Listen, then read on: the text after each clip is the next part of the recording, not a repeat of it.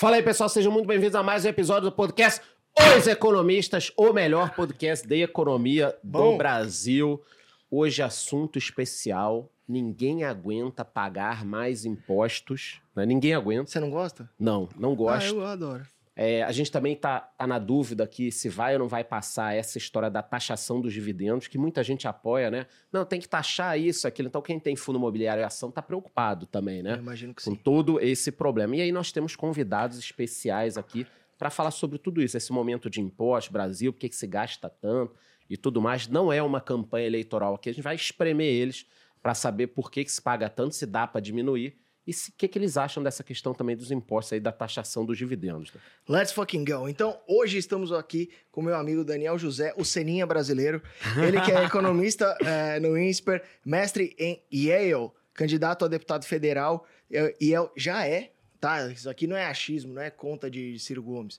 Deputado mais econômico da história da Lesp, já trabalhou no... Ó, por que que eles fazem isso? Eu tava vendo o currículo vitae do desgraçado aqui, que é meu amigo, então eu posso chamar de desgraçado. Trabalhou no mercado financeiro no JP Morgan. Tá aqui, ó. Olha que porra. Aí, no fundo de investimentos Velt Partners. Aí, aí começou a emburacar. Em 2011, em- trabalhou na Jordânia com voluntário de refugiados. Tudo bem, quis fazer o, o bem O pro bem. mundo. Guerra do Iraque, da Síria, os caralho. E aí, decidiu virar é, político. Aí, Amigo, ó. eu sou seu amigo, velho. que trajetória descendente horrorosa. Seja muito bem- Seja muito bem-vindo, meu grande amigo. Valeu, Pitão. Obrigado. Cara, o que, que você tá fazendo na sua vida? Pois velho? é. Depois a gente conversa em off. não, é o que minha mãe pergunta todo dia. Imagino. quando eu fui pra Jordânia trabalhar com refugiados de guerra, ela tava super preocupada comigo. Falou: Meu, você tá maluco? O que você tá fazendo com a sua vida? Você trabalhava, ganhava bem, e agora você vai ser voluntário com os refugiados. E depois, quando eu falei pra ela que eu ia me candidatar, ela falou: Você não quer voltar pra Jordânia? Volta lá pro Oriente Médio, zona de Vai guerra. lá pra pro mais Iraque, tranquilo pra Síria, política, é tranquilo. Caralho, que maluquice, mano. Ó, e, e aqui temos é, um, um cara que já veio uma vez, Exato. Léo Siqueira. A gente tem que adotar aquela prática do- dos sócios, que quando é repeteco Três tem que vezes. pagar o boleto. Não, aqui a gente é duas vezes que a gente é economista. Bom, formado pela GV, mestre em economia pela Universidade Pompeu Fabra da Espanha, fundador do Terraço Econômico, que é um portal porrada, mais de 6 milhões de acessos mensais e ele foi eleito um dos 250 jovens líderes da América Latina. Seja muito bem-vindo novamente, meu amigo. Valeu, obrigado. Tamo junto. Segunda vez, vou pagar a boleta aí se precisar. Pode chamar, a gente vem Cara, sempre. você pagar a conta do bar, pra mim, já, já compensa mais do que o boleto. Vou até anotar Olha aqui. que a, a conta é maior Isso que ainda. eu ia Esse- falar. Com você esse é sai o caro, hein? Com você sai caro. Mas a gente esse- paga com esse é o prazer. ponto, cara. Antes, antes de começarmos, momento jabá, é claro, já estão jabá. acostumados. Podia cair um- uma graninha aqui do- do- quando falasse momento jabá. Sim. Tem um QR Code em algum lugar. Aqui, aqui, ó. Aqui. Acertei. Aqui, isso, exatamente. Foda que a galera foca tipo- na minha careca Eu vou na ficar hora tipo disso. aquela mina do Tem um, um. QR Code aqui para Finclass com puta desconto. Então, quem quer começar do zero a investir, tá meio perdido e tal, dá uma olhada, foca aí, vê o QR Code. Daqui a pouco, primeiro assista aqui ao que a Essa gente tá falando, né? Pete, quer começar? Cara, quer que eu comece? assim, a gen- é, o nosso time, ele... é, é, ele capturou dados aqui, ele fez um apanhado de dados que mostram que tudo que a gente paga de imposto não volta bosta nenhuma. É, é isso. que a gente conseguiu ver por esses mapas e tudo mais. É, então, o brasileiro, ele paga é, 37% se você somar. Isso, que, isso quem não é empresário igual eu, que aí já vai uma carga gigantesca. 37% do total arrecadado no Brasil é, vem de São Paulo. A primeira questão é: o São Paulo, o estado de São Paulo, é o Sim. burro de carga do Brasil? Nós que leva essa birosca, e aqui não não tô querendo ofender ninguém de outros estados, apesar de É, eu, eu sou de outro resposta- estado, eu tô ofendido, mas Sim, vou- continua é, aí. vou- é, o São, é, São Paulo é o burro de carga do Brasil? Pra já começar com o Reels. E aí, quem começa? Pode começar. Cara, eu acho que assim, São Paulo se beneficia do contexto Brasil, tá? Então, seria injusto falar que São Paulo é a única coisa de boa, boa que tem e todo o resto depende de São Paulo. Dito tudo isso, eu acho que São Paulo construiu uma série de políticas ao longo do tempo, de melhoria de infraestrutura com concessão, de foco em formação de capital humano com a USP, com, com o sistema universitário estadual paulista, que é um dos mais é, de maior alcance e de maior qualidade do Brasil, Unicamp, Unesp. É, a gente tem também em São Paulo é, um desenvolvimento enorme. O agro brasileiro dependeu muito de São Paulo por conta da Exalc, que é a escola da USP de agricultura. Então, assim, acho que tem vários fatores que São Paulo, de verdade, assim, na realidade, contribui muito para o resto do Brasil.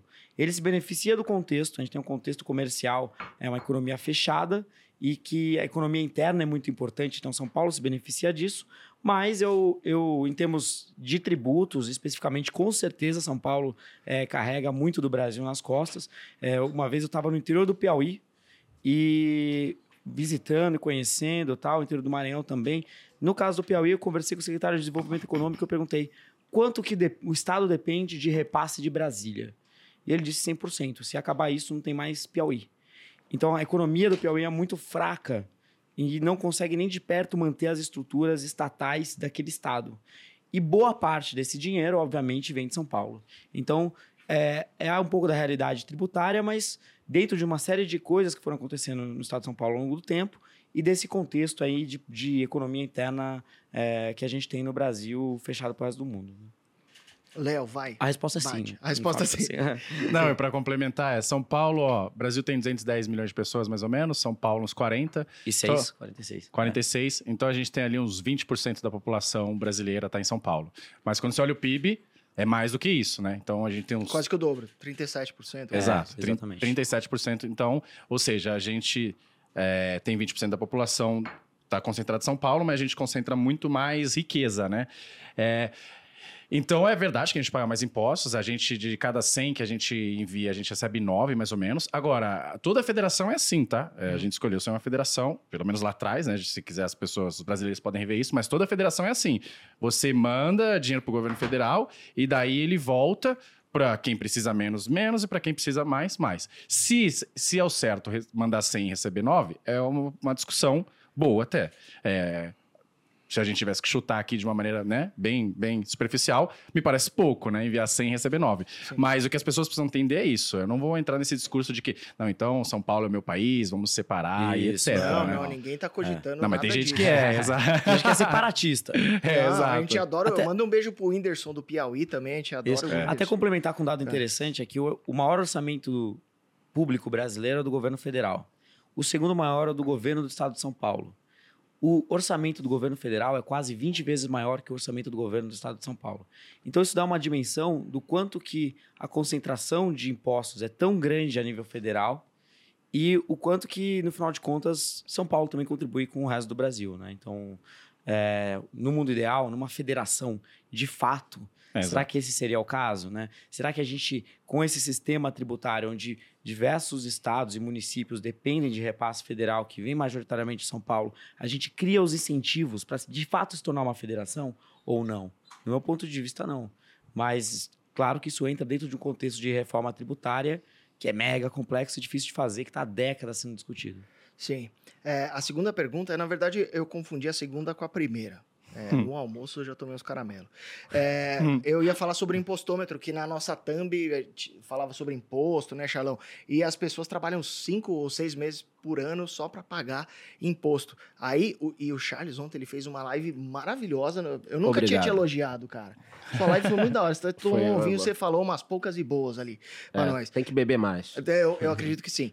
É, conte comigo. É, então, é, a minha, a- eu acho que o, o que o Charles deveria perguntar, porque eu já cheguei atravessando ele, é, é 149 dias só para pagar impostos. Vocês acham que o governo atual é responsável por isso? Charlão, era o que eu perguntaria se eu fosse você. Não, eu Vai, posso refaz, até complementar. é, isso é muito bom. Tem aqui também um, um dado que é chocante, que tá, tá aqui pra gente, que o governo já arrecadou quase 2 trilhões de reais em impostos desde janeiro, que essa Sim. grana daria, por exemplo, para comprar 4 bilhões de cestas é, é, básicas. São dados aqui que o pessoal colocou. E mesmo assim, a gente tem aí 30 milhões de pessoas passando fome, né? E dentro desse contexto, as pessoas continuam insistindo que o Brasil precisa de mais impostos. Quer dizer, você está vendo que o governo não para de aumentar a arrecadação, desperdício pra cacete, gente passando fome. Então a solução é aumentar os impostos ou organizar essa casa? O que está acontecendo no Brasil? Que infelizmente a gente tem uma nova geração que acredita que precisa aumentar os impostos. Então, A gente misturou tudo, mas vocês podem dar, dar uma resposta maior. Legal. O que está acontecendo? É dinheiro pra cacete, comida de menos e uma nova geração que acha que vale a pena aumentar os impostos. e, que va- e que não precisa trabalhar também. É, não precisa trabalhar. base. Seria o ideal, né, Pete? Eu gosto. Fala. É, Não o, precisa.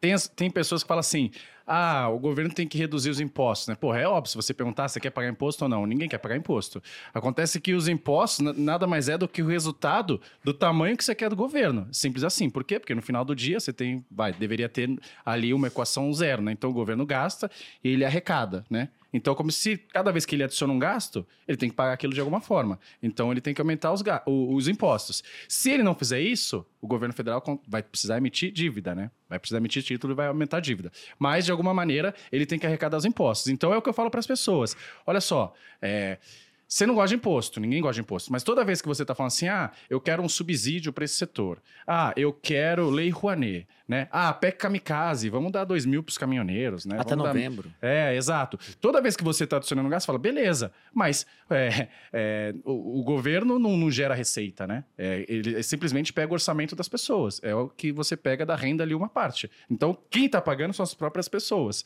Então, o que eu gosto, eu prefiro dizer é, cara, se você quer menos impostos, você tem que pressionar para menos gastos. Então, toda vez que alguém falar que um gasto e que você olhar que achar que ele é desnecessário, seja contra esse gasto, porque aí sim você vai conseguir reduzir os impostos. Não adianta só você falar assim: "Ah, o governo é mau e ele quer colocar os impostos altos". Não, ele está aumentando os impostos porque um monte de gente pediu um monte de serviço do governo, né? E várias vezes serviços não precisam ser para essas pessoas, né? Então essa é a primeira coisa. É, a segunda coisa, é, você falou muito bem de, de nível, né? Mas eu acho que tem uma questão antes ainda, né? Que é justamente esse sistema complexo, né? Só, de se a gente, só da gente ajustar a casa, por exemplo, uma das coisas da reforma tributária é pegar os cinco impostos lá estaduais e transformar em um federal, pô, só isso já facilita muito a vida das pessoas, né? E das empresas. Você consegue gerar mais emprego, mais riqueza e etc. Então, além da gente falar do nível, eu acho que a gente tem que falar também desse sistema caótico. No ranking de complexidade tributária, o Brasil é o primeiro. É, de fato, você bota lá, ranking de complexidade tributária lá na Se internet. empilhar todas as páginas, dá tipo um elefante, não é? Um bagulho É, assim, uma vez exato, alguém é mediu- impossível. Tem alterações tributárias, tudo. leis Exato. tributárias com muita recorrência. Complementando assim, eu acho que o pessoal que defende maior, hum, cada vez mais impostos, não é um pessoal de agora. Sempre existiu. Não à Exato. toa a gente está no Brasil que a gente está hoje. Esse é o primeiro ponto. É, se a culpa do governo atual, eu digo que não.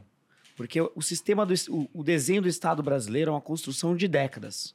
Então, por exemplo, hoje, por que, que a Petrobras é uma empresa estatal? Por quê? Porque Getúlio Vargas quis em 1954. O Congresso, na época, queria que fosse privatizado. Só que o presidente da época, né, que Canetou. canetou, passou por cima, Petróleo um trabalho é nosso. político e petróleo é nosso, A 10 reais. estratégico, todas aquelas coisas, e pronto. A gente tem uma empresa enorme estatal até hoje. Pô, o que o Léo falou do- de todos os subsídios que as, que as indústrias buscam e que as empresas buscam, todos os benefícios. Como que isso começou? Através de uma política de substituição de importações da década de 50, também coincidentemente da época do Getúlio Vargas, que mirava uma, uma, uma criação de uma indústria interna, criando barreiras de entrada para o comércio internacional. Então, uma indústria, sobretudo química e de algumas outras áreas, e o- a consequência é que essas políticas foram se perpetuando ao longo do tempo. O que era para ser temporário no Estado raramente é, vira permanente muito rapidamente. E eh, até hoje a gente tem esses problemas que geram caos tributário gigantesco no país. Agora, é, no começo, da- até meados da década de 90, governo FHC, o tamanho do Estado brasileiro equivalia a 23% do PIB. Hoje está em 32%. Então avançou muito ao longo dos últimos anos. Muitos gastos avançaram. Mas é importante falar da, da quantidade de gastos. Eu, Daniel, defendo que a gente tenha um Estado mais leve, mais parecido com o que era uma estrutura dali da década de 90 do, do governo FHC, de 23% do PIB, que é a média de outros países comparáveis, como México, Chile, por aí vai. Né? A gente está muito avançado, a gente assim, avançou muito em gastos, mas a gente tem que avançar num segundo grau de sofisticação dessa discussão, né? um segundo grau de profundidade, que é a qualidade do gasto. Né? Então, é muito importante falar de reforma tributária no Brasil, é uma discussão eterna, mas um passo anterior, no meu ponto de vista, é uma reforma administrativa. O que é uma reforma administrativa? Uma reforma que olha é recursos humanos, que olha funcionário público. Por que, que isso é importante? Porque se você pegar o orçamento de qualquer ente estatal, seja autarquia, secretaria, ministério, enfim, you name it, se você pegar qualquer órgão de Estado e puxar os gastos, 80% via de regra vai ser a somatória de folha e aposentadoria. Tanto que tem um estudo do IPEA, de alguns anos atrás, que um terço da desigualdade social do Brasil, que é o que o pessoal que quer mais imposto quer combater, em teoria, né? Uhum. A desigualdade, não a pobreza, que já é um primeiro erro, mas é um terço da desigualdade social do Brasil, da concentração de renda do Brasil, é gerado pelo Estado. Muito por conta das carreiras públicas, muito por conta de má alocação de recursos em diversas áreas. Eu não estou falando tanto aqui do professor, do policial, estou falando da- das elites, do funcionalismo, estou falando da burocracia infinita. É, e o que, que é essa reforma administrativa? É contratar melhor funcionário público, fazer carreiras mais simplificadas, que saiba distinguir o que é uma atividade de Estado, o que é uma atividade de governo, para que nem todo mundo tenha é, a sua garantia de, de, de nunca poder ser demitido, porque hoje nenhum funcionário público direito consegue ser demitido, é, e ah, que esses funcionários sejam avaliados e progridam na carreira por resultado e não por tempo. Dessa maneira, gerindo folha. Então, se a gente conseguir fazer isso, a gente gera uma margem de segurança para fazer uma reforma tributária. E ali, se essas duas avançarem, o Brasil, em pouco tempo, em questão de 10, 15 anos, passa a se tornar muito mais com cara de Austrália do que de Argentina. Então eu acredito muito que essa é a missão da nossa geração na política, é tocar essas duas reformas e também outras prioridades que cada um vai dando para a saúde, para a educação, como é meu caso, e por aí vai. E só para adicionar, é, que o Daniel falou, bas- falou bem aí do Fernando Henrique, o que, que acontece no Brasil? É um, é um fenômeno chamado constitucionalização das boas intenções. Então, o que acontece? Sempre que tem alguém uma boa intenção, fala, ah, esse gasto é importante. O que, que a gente faz? Bota na Constituição. Ah, esse gasto aqui, saneamento, é importante, põe na Constituição. Ah, esse gasto em infraestrutura é importante, põe na Constituição. O resultado é que 90% do orçamento brasileiro é rígido. Você não consegue mexer, porque está na Constituição. E você, para mexer, você precisa fazer uma PEC, né? Proposta é, De é- é- emenda. de emenda complementar, exatamente. Aí você precisa de dois terços de votação lá. É muito mais difícil. Então, quando você. O que acontece? Você tem 90% do gasto rígido, que é folha de pagamento, essas coisas tal. E daí, quando vem uma crise, o que, que você faz? Você tem que reduzir, né? Mas você não consegue, porque 90% está rígida. Né? E a arrecadação, ela é em cima da atividade econômica, porque o imposto brasileiro é muito sobre consumo. Então, se cai a atividade econômica, você arrecada menos. Então, o que acontece? Você vai ter um déficit grande, você vai, vai aumentar sua dívida. E aí, você vai ter que reduzir só nos 10%. O que, que é os 10%? Investimento, né? que não está na Constituição. Então, investimento em infraestrutura, essas coisas. E daí, esse é o problema do Brasil também. Tá tudo engessado. Por quê? Porque as pessoas têm lá as boas intenções delas e esquecem dos efeitos colaterais dessas coisas. Então, esse é o problema. A gente tem que mexer também na Constituição, que é extremamente engessada. É, a reforma administrativa vai de frente com a. mexe muito em diversos pontos da Constituição. Né? Ele falou de boas intenções. É, a gente estava vendo aqui que dessa questão social dos presenciáveis, o que mais tem falado é o Ciro, né? Uhum. Que fala sobre taxação e tal. E ele falou recentemente sobre taxação de fortunas, mas aí no caso seria um, por exemplo, dessa mesa aqui seria o pitch, né? Porque seria Exato. só acima de 20 milhões de que tá reais. entre os 58 mil brasileiros 20 mais ricos lá. 20 milhões de Pegaria reais. só o pitch. Que mesmo. você, com 50 centavos em cima de, de 100 reais, você praticamente resolveria o problema da pobreza no Brasil e você consegue até um benefício de mil reais é, é, que fique, né? Que seja um benefício continuado. O que, cara, é, é um negócio que distorce um pouco a cabeça das pessoas. Volta aquela ideia do seguinte: o problema do Brasil hoje é o multimilionário aqui do lado. Exato. É, Esse é o problema do, do, do país. Então, qual a opinião de vocês? Precisa taxar o, o cara super rico? Precisa taxar dividendos? Vocês acham que esse é o caminho? Porque para a turma que assiste a gente, que é um pouco mais esclarecido, é, o, o- o público entende que não precisa, mas de repente vocês podem convencer do contrário. Precisa taxar mais? Aí, Pete, tô te defendendo. Fala. Obrigado, cara. assim, é, Lei essa- da ganância, lei da ganância. Isso. Nossa, eu ouvi esse bagulho. Lei da ganância é o nome, é. ideia. Não sabia disso. Poxa, olha, ahn, no final de contas, acho que quando a gente fala de tudo relacionado a Estado, a governo, é, são todas coisas complexas. São a maior parte dos problemas do Estado brasileiro são estruturais. São grandes regras que fazem com que gerem incentivos para distorções, para ineficiências e por aí vai.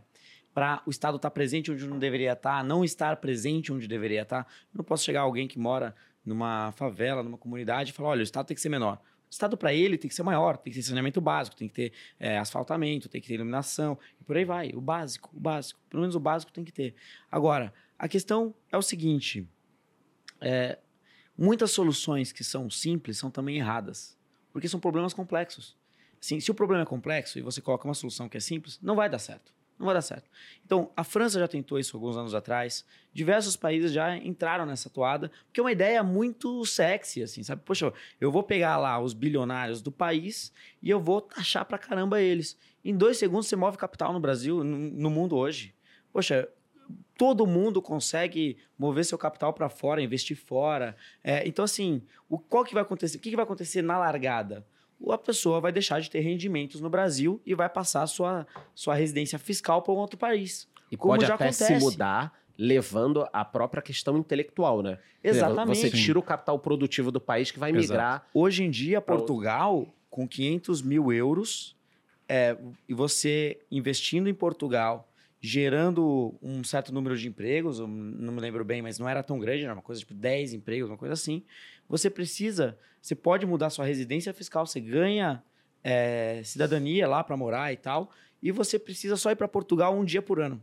Caramba, galera, então se prepara que a gente vai fazer um programa só para isso, né, Pete? um cara Vamos, especialista aqui, chegando mais próximo das eleições. É. Se você é especialista em Portugal, em como resolver isso, deixa um Mas um, só um do, depois do dia 2 de outubro.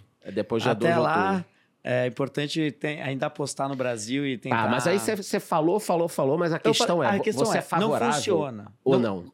Taxação de grandes fortunas não funciona porque o cara vai tá. embora. O resumo da conversa Não é nem é questão de ser favorável ou não, não funciona. Não funciona. A gente só implementa coisas que funcionam. O sistema tributário brasileiro é um sistema, como o Léo disse, extremamente complexo, que é um absurdo, gera um monte de distorções. Tem empresas de um mesmo setor, de uma mesma indústria, de uma mesma região, que pagam tributos diferentes. Porque uma conseguiu um benefício com o governo, outra não. Então, assim, como é que você empreende, como é que você compete num ambiente tão anticompetitivo? Então, assim, é, a reforma tributária tem um grande objetivo de aumentar a competitividade do ambiente de negócios no Brasil. E, ao mesmo tempo, junto com esse grande objetivo, tornar o sistema tributário mais razoável. Por quê? A gente cobra tributos através da renda, de consumos, de investimentos. É, o sistema tributário brasileiro é pesadamente focado em consumo. Isso implica no quê? Alguém que ganha um salário mínimo no, Brasil paga mais de metade da renda em imposto. E quem ganha mais de 20 salários mínimos paga por volta de 17% da renda Sim, O cara que, ga que ganha 100 mil por mês, ele vai acabar pagando muito pouco muito proporcionalmente pouco salário perto do que. Sim. E são poucas pessoas. Então, antes de cobrar mais impostos, não seria interessante arrumar a casa? Exatamente. E... A gente tem que. A reforma tributária ela tem que ser bem pensada no sentido de reequilibrar da onde se cobra impostos de consumo, renda, investimentos e por aí vai é, e, ao mesmo tempo, simplificando o sistema para melhorar a competitividade da economia.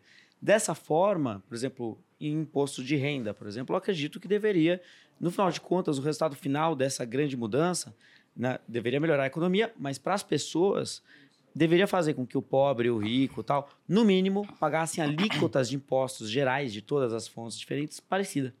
Então, assim, é, o cara ganha um milhão, o cara ganha, sei lá, 20 mil reais por ano, é, ele deveria pagar de impostos uma alíquota parecida, sabe? Uma, um mesmo nível.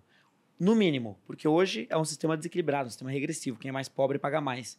Tem gente que defende que seja muito inclinado, muito progressivo, só que isso é perigoso porque pode fazer os ricos indo embora. Então, mas aqui é Brasil, a gente não pode esquecer disso. Então, a grande chance é que não se organize é, equalizando, né? Que você deixa o pobre pagando muito e faça o rico pagar muito também, e alguém vai aproveitar esse dinheiro. O grande problema do Sim. Brasil é isso. Ah, vamos taxar os ricos, vamos taxar os dividendos.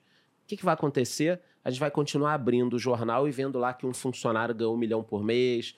Cara, tem gente no Brasil que ganha 100 mil reais por mês no funcionalismo público. É o que você falou, não é o normal, não é o professor. Eles não merecem, o professor é tá fudido. Tá não merece 100 ah, mil por mês. Acredito. Não é que não merecem, uhum. é que nós, como sociedade, não podemos pagar 100 mil reais para uma pessoa e o cara chega um, num postinho de saúde, alguém que precisa, não tem uma aspirina, entendeu? Então, você tem um, um, um negócio totalmente errado. E aí vem alguém e fala, não, então tem que taxar mais. Não, não tem que taxar mais. Os 100 mil reais do cara dá pra comprar aspirina, entendeu? Sim, Você tem que é, é- é resolver. Agora, você não falou, você acha que você tá fugindo. Eu acho que ele tem cara Aponta de que pra ele, quer taxar, gente, quer Não, eu, taxar. já, eu já tinha separado aqui Fala um, aí, um Pete, momento manda. bafafá. Não, não, Manda. vai a sua primeiro. Não, é que eu acho que ele quer aqui eu- taxar. eu eu quero que ver. quer taxar. Fala aí. Essa, taxar. porra, essa tá fácil, essa tá fácil. Essa foi mais fácil até agora. Porra, obviamente eu sou contra. Não, não tem como. Não tá 2022 a gente tá discutindo esse tipo de coisa. É, o, é o que o Daniel falou bem. Você tem uma ideia muito sedutora. Nossa, de 100 reais você vai pagar só 50 centavos, né? Ou seja, só 0,5%. E com isso você vai resolver o problema da pobreza. Você vai dar um voucher aí para todo mundo aí, uma, é, de, de mil reais, né? Legal, a ideia é muito boa. Primeiro, vamos assumir que a gente que ele está preocupado com a pobreza e desigualdade. Primeiro, a gente também tá. Só que essas soluções não funcionam, já está provado aí. É, França, a Argentina fez. O que, que a França, a Argentina fez? Ela colocou lá a expectativa que o nosso imposto sobre grande fortuna é arrecadar, não lembro exatamente o número, 100 milhões, por exemplo. É, 50 bilhões. E aí arrecadou o quê? Tipo, 5. A galera fugiu pro Uruguai antes. Óbvio, é, É óbvio. óbvio. Por quê? Porque existe um negócio simples na economia que as pessoas reagem a incentivos. Então, são 58 mil famílias hoje com o sistema tributário que existe hoje. Aí você fala assim: olha, eu vou aumentar o imposto sobre grande fortuna, sobre as 58 mil famílias que ele falou. É óbvio que as pessoas vão sair. Então, além de levar os investimentos, tem um problema grande, você falou, de levar o capital intelectual. É, o Eduardo Saverin é um exemplo desse. Os Estados Unidos nem é o pior país disso, mas onde ele tem. Eduardo Saverin do Facebook. Exato, onde ele tem é, residência em Singapura. Né, para fugir do sistema do- dos impostos altos, né? Então, a partir do momento que você fizer isso, você não vai resolver em nada o problema e pior, você vai tornar é, é, a sociedade com menos emprego, menos renda, menos inovação. Então, não é um, e, e como a gente falou, é um, é um, é um é uma ideia muito sedutora, né? Eu gostei É. daquele exemplo lá que você O deu. Círio, o Círio, ele consegue fazer Exato, essa eu gostei do exemplo que você deu lá ele- no ele almoço. vem- 35% ele- de 12% multiplicado por Não, 34 e, dá e ele vem 27. de uma facilidade. Exato. que- É o cara, como você falou, que É. fala que você pode emagrecer comendo é, duas latas de leite condensado por dia. E ele prova, ele, ele, ele, ele tem uma argumentação e você fala assim, nossa, é Ele é verdade. muito bom. Ele é muito Exato, bom. e as É. pessoas compram. Você Mas vai por isso, ne- Nele, Charlão? No Ciro, É. tô pensando. por isso que estamos aqui Isso para... gerar, gerar um tumulto aí, né? É. Estamos aqui para combater essas fake news. Porque quando ele fala É, lá, é obviamente ele news. parece muito, é, né? Ele é muito eloquente, tal, muito bem articulado, e as pessoas falam, nossa, é verdade, esse cara parece que sabe o que tá falando. Mas é mentira. Cara, caralho. gente- aqui a gente gosta de gente que bate na mesa. E falando em Manda gente que bate na mesa, eu acho que a gente deveria chegar no nosso momento bafafá aqui. Porque ontem eu falei sobre é, que todo mundo que tinha álbum de figurinhas da Panini era meio tiongoloides. Meio tiongoloides. É, o Léo, ele empina pipa. Exato. Ele é o Mas pipa, é- pipa man da Zona Ah, Leste. cresci lá, né? Enfim, mas lá pessoas- é não tem videogame, né? Pipa, pô. Mas eu acho que, é, pensando no quesito bafafá, tirando figurinha, pipa, essas coisas de lado, Daniel José, Ai, meu, meu querido Deus. amigo, meu ce- ceninha brasileiro que eu adoro. Por que tu saíste do novo em até, Ô, louco. em até dois minutos? Em até dois minutos. Caralho, ele tá fingindo que colocou. Não, então colocou- explica primeiro. Acabou o café. Acabou Quem não acompanha, eu, Bom, não eu- acompanho, eu por sou- exemplo, eu não é bom, sabia. Exato, Não, contextualiza. falar. Porque É, assim, você tá do lado de um cara que, que ainda é do novo. Sim. É, cê- vocês brigaram? Vocês querem sair na mão? A gente tem um ringue. A gente tem um ringue aqui atrás. Vocês ficam à vontade, fiquem à vontade. Exato, exato. Só an- antes de você falar disso de partido e tal, só colo- colocar uma coisa. Eu sou de uma geração anterior à galera que tá aqui na, na mesa, né? A turma tinha, tinha mais partido antigamente. Hum, é. As pessoas tinham um É, partido, desvirtualizou, é. o, o eleitor, entendeu? Ah, eu É. voto no partido tal. Hoje não tem muito O isso. seu era até- o Arena, né? Não, tô brincando. Caralho, deixou escapar, velho. Não, a galera pode até falar nos comentários. Alguém que tá assistindo aqui, coloque nos comentários. Você tem partido, se é do Novo, se é do PMDB, é do. Ou você vota na pessoa que você mais na gosta. pessoa, ou você é do partido PT, PSDB. Juntou já ainda não, né? Acho que. É, PT, não, de- PT, o, PT, o PSDB, PSDB se Lula! juntou, o PSDB se juntou ao Cidadania. Que é um outro Sim. partido. É muito bom. Mas fala aí, É, vamos vai, lá. vamos Cê- parar quem de tem zoar os partido, candidatos. coloca Senão aí. o Lula! candidato, o candidato se elege, aí depois é, você Aí some, tá aí vai ser fudido. Não, chato. eu vou pra, eu vou A pra gente Portugal. a gente vai trazer o podcast, A gente vai trazer o cara de Portugal lá. Mas fala aí. Vamos lá, qual era a pergunta? A pergunta, pergunta é, é por que que eu vocês tretaram novo? por que, que você saiu do novo? Sendo Bom, que eu sou você ainda deputado tira estadual foto hoje, com o né? João Amoedo é, combinandinho. Com o look O combinando. Fernandinho pior que foi isso mesmo. Que olhar meu feed e vai lá. Por coincidência, a gente foi almoçar outro dia, ele tava vestido quase igual. Eu vi. Mas é. Vamos lá. Eu sou deputado estadual hoje, né? E me elegi em 2018 com uma votação assim muito bacana, foram 183 mil votos, um Eu em assim, você. assustador. É, e tinha muito do momento, daquilo que a sociedade queria, como novos representantes na política. E o novo é, era um grande representante, in- incorporava muito a marca do novo, incorporava muito do que as pessoas gostariam de ver na política. Só que maior, a maior força do partido é a marca. Porque não tem um grande puxador de votos. Eu não sou famoso. é, É, agora o Léo é. O Léo tá Ele é- famosão Não, aí. aqui, e tal, os dois, dois. Aqui Agora só que eu reparei até que Temos ele várias subcelebridades com a aqui. tampinha laranja. Olha É, olha, estão cara, induzindo. é. Subliminar. É, sobre tudo mensagem subliminar. E a questão é o seguinte: para você manter é, uma marca muito bem mantida, você tem que ter clareza sobre aquilo que você defende. E ao longo do tempo, conforme as pessoas eleitas foram entrando na realidade da política, entendendo os meandros, aparece muita zona cinzenta. Ah, mas eu sou liberal. Tá bom, mas dentro de um projeto, de um contexto específico, tem argumentos para ir para um lado ou para outro, contra ou a favor. Por exemplo. Então, assim, quando você começa a entrar em um monte de zonas cinzentas, começa a surgir divisões. Começa a surgir divisões. Uma turma vai mais para o lado, outra turma vai mais para o outro e tal. E é muito importante que dentro de uma organização, sobretudo dentro de um partido político, é, exista uma boa liderança. Né? Então, se você pega o. Qual que é a pe- pessoa mais importante de uma empresa? É o CEO, cara. Se o CEO é ruim, cara, ele afunda a empresa. Se o CEO é bom, a empresa ao longo do tempo ela prospera muito. A importância da liderança numa organização é fundamental. Num partido político é mais ainda. Você acha que o novo se dissolveu, então? é Eu acho que o tá falando. novo, sim, porque hoje, é assim. Brincadeira, brincadeira, brincadeira. Eu acho que o Obrigado, novo tem poucas chances de sobreviver no médio e longo prazo como um partido. Aham. Eu acredito que tem muitas pessoas boas lá, como o Léo, e vários amigos lá. Dá um soco neles. É, Não, de, de- de- de Quero ver partido diferente. Cara, quer ver É, quero, ver soco, né? É. Mas é, tenho vários amigos, mas eu acredito que eu não tô na política para construir um partido. Eu acho que se esse é o meio para construir, conseguir mudar o Brasil, excelente. Agora, se não for possível construir um bom partido para conseguir chegar no maior objetivo de mudar o Brasil, é uma pena, mas eu estou seguindo adiante no meu principal objetivo, que é mudar o Brasil, Tá. que é contribuir para a reforma administrativa, tributária, educacional e política e por aí vai. Então, é, de tudo que aconteceu nos últimos anos, e tem, nossa, uma brigaiada, um monte de coisa. É, por exemplo, o Amoedo ia ser candid- foi convidado pelo partido para ser candidato. Ele tinha 5% de intenção de votos naquela época, em junho de 2021. Hoje, assim, onde ele poderia estar? Poderia estar muito melhor, poderia estar com 5% e já seria ótimo. Porque o candidato atual do- da presidência, do Novo, que é um cara bacana, que eu já conheço desde Já o veio Dávila já veio aqui aqui. com o Dávila, ele na espontânea tá pontuando 0,1%. Então você trocar um cara de 5%, que representa bem os valores do partido, que talvez tenha algumas coisas, a maneira de comunicar talvez não seja a ideal, porque é só tweet, tweet é buzina, é, gera atrito, as pessoas leem o tweet achando que a pessoa tá gritando, entendeu?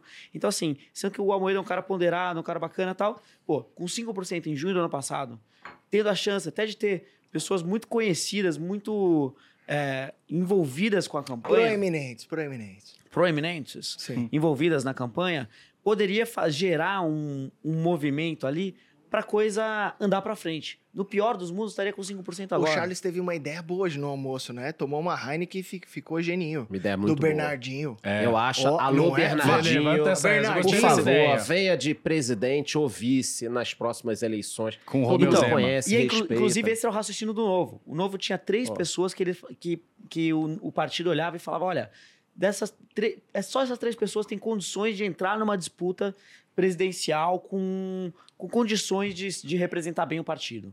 Uma delas era o Bernardinho, só que ele decidiu na época ir para a Jogar seleção, vôlei. ir para Obrigado, a seleção de Bernardinho. vôlei da Obrigado, França. a gente precisa mais de vôlei. Mas- Tô zoando, cara. Faz o que você quiser. Na sua vida. Itália ainda. Não, na França. Na França. Na Não, França. Mas o é Bernardinho é um querido, conhecidíssimo. é um cara, O cara- foda. Não tem Acabei de ninguém ofender aqui um ídolo conhece. do Brasil. Exato, é um dos brincadeira. poucos ídolos que sobraram aí acabou de... Não, olha só, o Bernardinho é um A gente amigo é fã nosso, dele. cara foda. Ele é foda. Um cara legal pra caramba.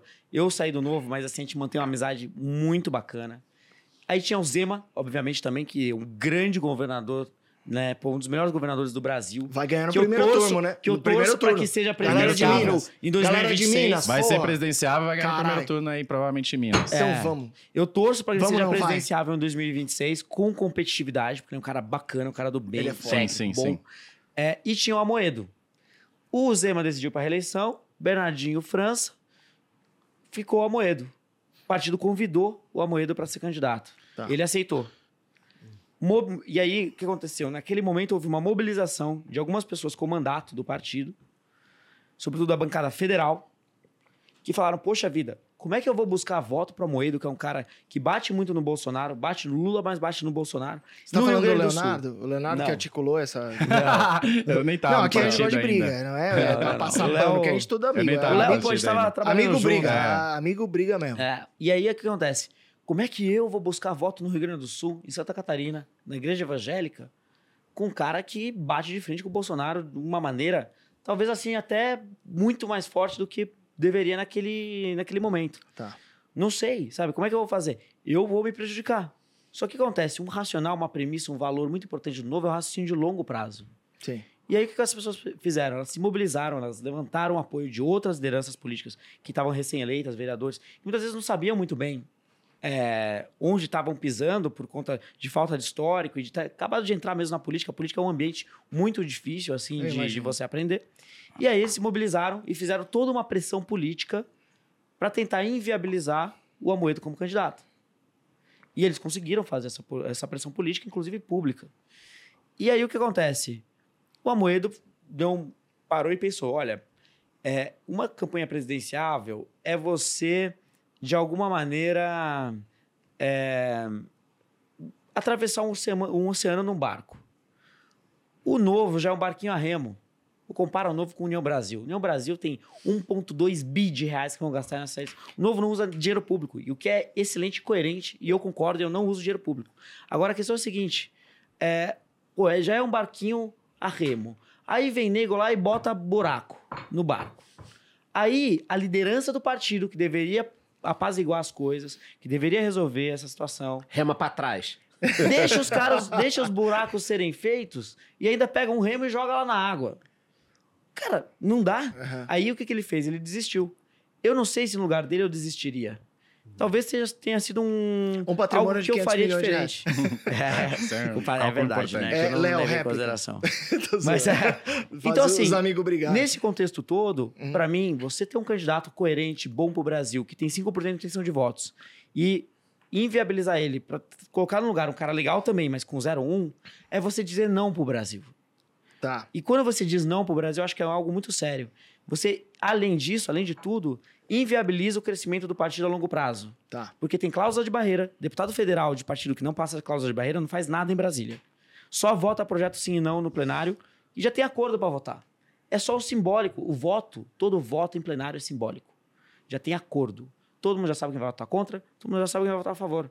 Então, assim, você só ir lá e votar não na PEC Kamikaze, eu acho que é excelente porque mostra coerência. Eu votaria não também. Mas o trabalho político é, antes da PEC Kamikaze chegar no plenário, inviabilizar ela no processo legislativo. Você minimizar o impacto, inviabilizar ela. Esse é um processo de um bom político. E um, um deputado federal de um partido que não passa a cláusula de barreira não consegue fazer nada disso, que não tem comissão, não tem liderança, não tem relatoria, não tem nada, só vai votar sim ou não no plenário. Então, é, não vai ter impacto. Então, esse é o risco que os deputados federais de novo correm nesse ano, infelizmente. O que não é o caso do Léo, que vai para deputado Ele é estadual. famosinho, famosinho. Não. Como deputado Mas estadual, já ganhou, já na ganhou. Assembleia, na Assembleia isso não importa. Se passa a cláusula de barreira ou não, tá o regimento interno ali, todo mundo tem um espaço para trabalhar. Na Câmara dos Deputados, não. Então, tudo isso também, somado a todo esse contexto de briga, eu falei, olha, eu já fiz minha parte, rodei o Brasil inteiro, gastei, pô, meu dinheiro, saúde, tempo, fiquei até com uma úlcera no estômago. Pô, fiz de tudo que eu podia fazer Tá fumando? tentar... Não, eu não Também? fumo. Tá. Eu, podia, eu fiz tudo que eu podia fazer para tentar fazer com que o partido fosse na direção correta.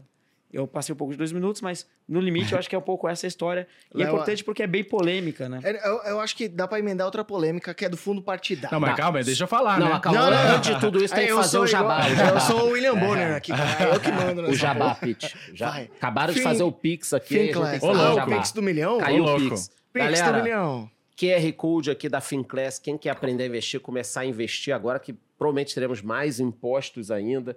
Tudo correndo. Então, aqui, ó, nesse meu canto, coloca o telefone aí para ver o QR Code. Quem não tem. Quem tem Android consegue mirar no QR Code e reconhecer? Não. Não, aí né? tem, tem, tem um link também ali para quem tem Android. Tá na descrição um pra quem tem Android. bonitinho. Agora pode ir. Vai, Léo. Eu queria pedir a minha réplica numa queda de braço aí, no, Vai, no final. Ah, né? não, mas aí é mancada, tem um anão. Você, você Não, quer competir brincando. contra Pô, um faixa anão. marrom é de tipo meu, eu me garanto. Campeonato que tem um anão e uma pessoa normal dando tapa Não, na lá, cara do outro. Não, é, tá, tá tudo certo. O novo é uma instituição, né? E como qualquer instituição tem seus problemas. Uhum. Qualquer instituição tem os seus Gente problemas. boa, gente ruim. É, isso. é. é, Tá falando de mim, Charles? a família, igreja, qualquer, qualquer coisa que é uma instituição tem os seus problemas e vai evoluindo ao longo do tempo. Então eu não vou ser o cara que vai falar assim, não, o novo é a instituição perfeita que não tem um problema. Não, como qualquer uma, o que é importante é você refletir e tentar resolver esses problemas ao longo do tempo. Agora, no meu caso, eu gosto dos valores do partido, eu gosto das pessoas, do- dos quadros que estão lá. É, o Dávila, porra, pessoa 100% ética, com a cabeça excelente. Foi da hora, né, a entrevista com ele. O Não, Vinícius é Puig, que é o mil, candidato é ao governo também, pô, fez um baita mandato aí, 207 mil votos O e tal. Poti também parceiraço. O Poit é da hora, já veio também. Então, então eu gosto dos, é, é, da- do partido, das instituições, eu sou bem alinhado com os, com os valores. É normal, as pessoas, e, e cada um tem o seu contexto, e, ela- e elas olham e veem o que faz sentido e o que não faz é, ali no momento, ali no contexto. Mas além disso, o que eu acho que a gente tem que dividir é o seguinte: eu acho que você tem boas pessoas que querem entrar na política e, e más pessoas, independente do partido, que, que, que, que, que quer entrar na política também ou que já está na política. E é isso. É, eu não tenho dúvida. É, é, você acha que assim, então quer dizer, se eu estou no novo e daí eu vou para outro partido e vamos assumir que eu não me desvirtuei, eu continuo sendo a mesma pessoa ali, né? Exatamente. Com os mesmos valores. É Só isso que a gente. no, no primeiro, ah, os primeiros dois dígitos lá que eu vou ter que clicar. É, e, É. e- É e- 19 Não, agora? pode mudar algumas É, outras 19, coisas, né? pode mudar algumas É. outras coisas, mas Podemos. assim, o que a gente tem que pensar é justamente no Brasil. Muda alguma coisa? Quantidade, quantidade de voto, assim? Não, é, não, muda algumas muda? coisas, é verdade, muda algumas Muda, coisas, muda, muda, algumas muda coisas. algumas Mas eu quero coisas. dizer que, assim, a- se a pessoa tá em. A essência dela, né? E que ela pode mudar também, né? Mas vamos assumir que. E eu acredito que o Daniel não mudou a essência dele, é Sim, isso. não. Então, é, a gente precisa de boas pessoas na política. É isso que a gente vai Sim. é, É, resolver. é um erro achar que um partido só tem os bons políticos do Brasil. Dá pra fazer política de uma forma, sabe, transparente, técnica, nobre, pensando nos objetivos mais importantes do país, é, olhando de forma estrutural em outros partidos. Entendeu? Então, assim, eu conheço pessoas, deputados excelentes do PSDB, eu conheço deputados excelentes do União Brasil, eu conheço deputados excelentes de vários outros partidos. E eu também conheço deputado ruim do Novo. Mas a maioria, grande maioria, é muito boa. Então, assim, óbvio Cite que... nomes. Dos ruins. dos bons também É, conheço, dos- cara. dos bons tá fácil, né? A gente né? precisa aumentar Dos aqui a tá audiência fácil. dessa Não, mas era só, era, era, era só pra terminar isso. Pô, eu, eu acredito bastante no partido, eu gosto, por isso que foi a minha escolha. Teria opção de ir pra outros partidos, mas, pô, eu falei, não, eu, eu, eu acredito no projeto tal. Agora, obviamente, tem as dificuldades, obviamente, tem os desafios. Não é fácil co- como pra qualquer outro partido. Mas a mensagem principal é essa.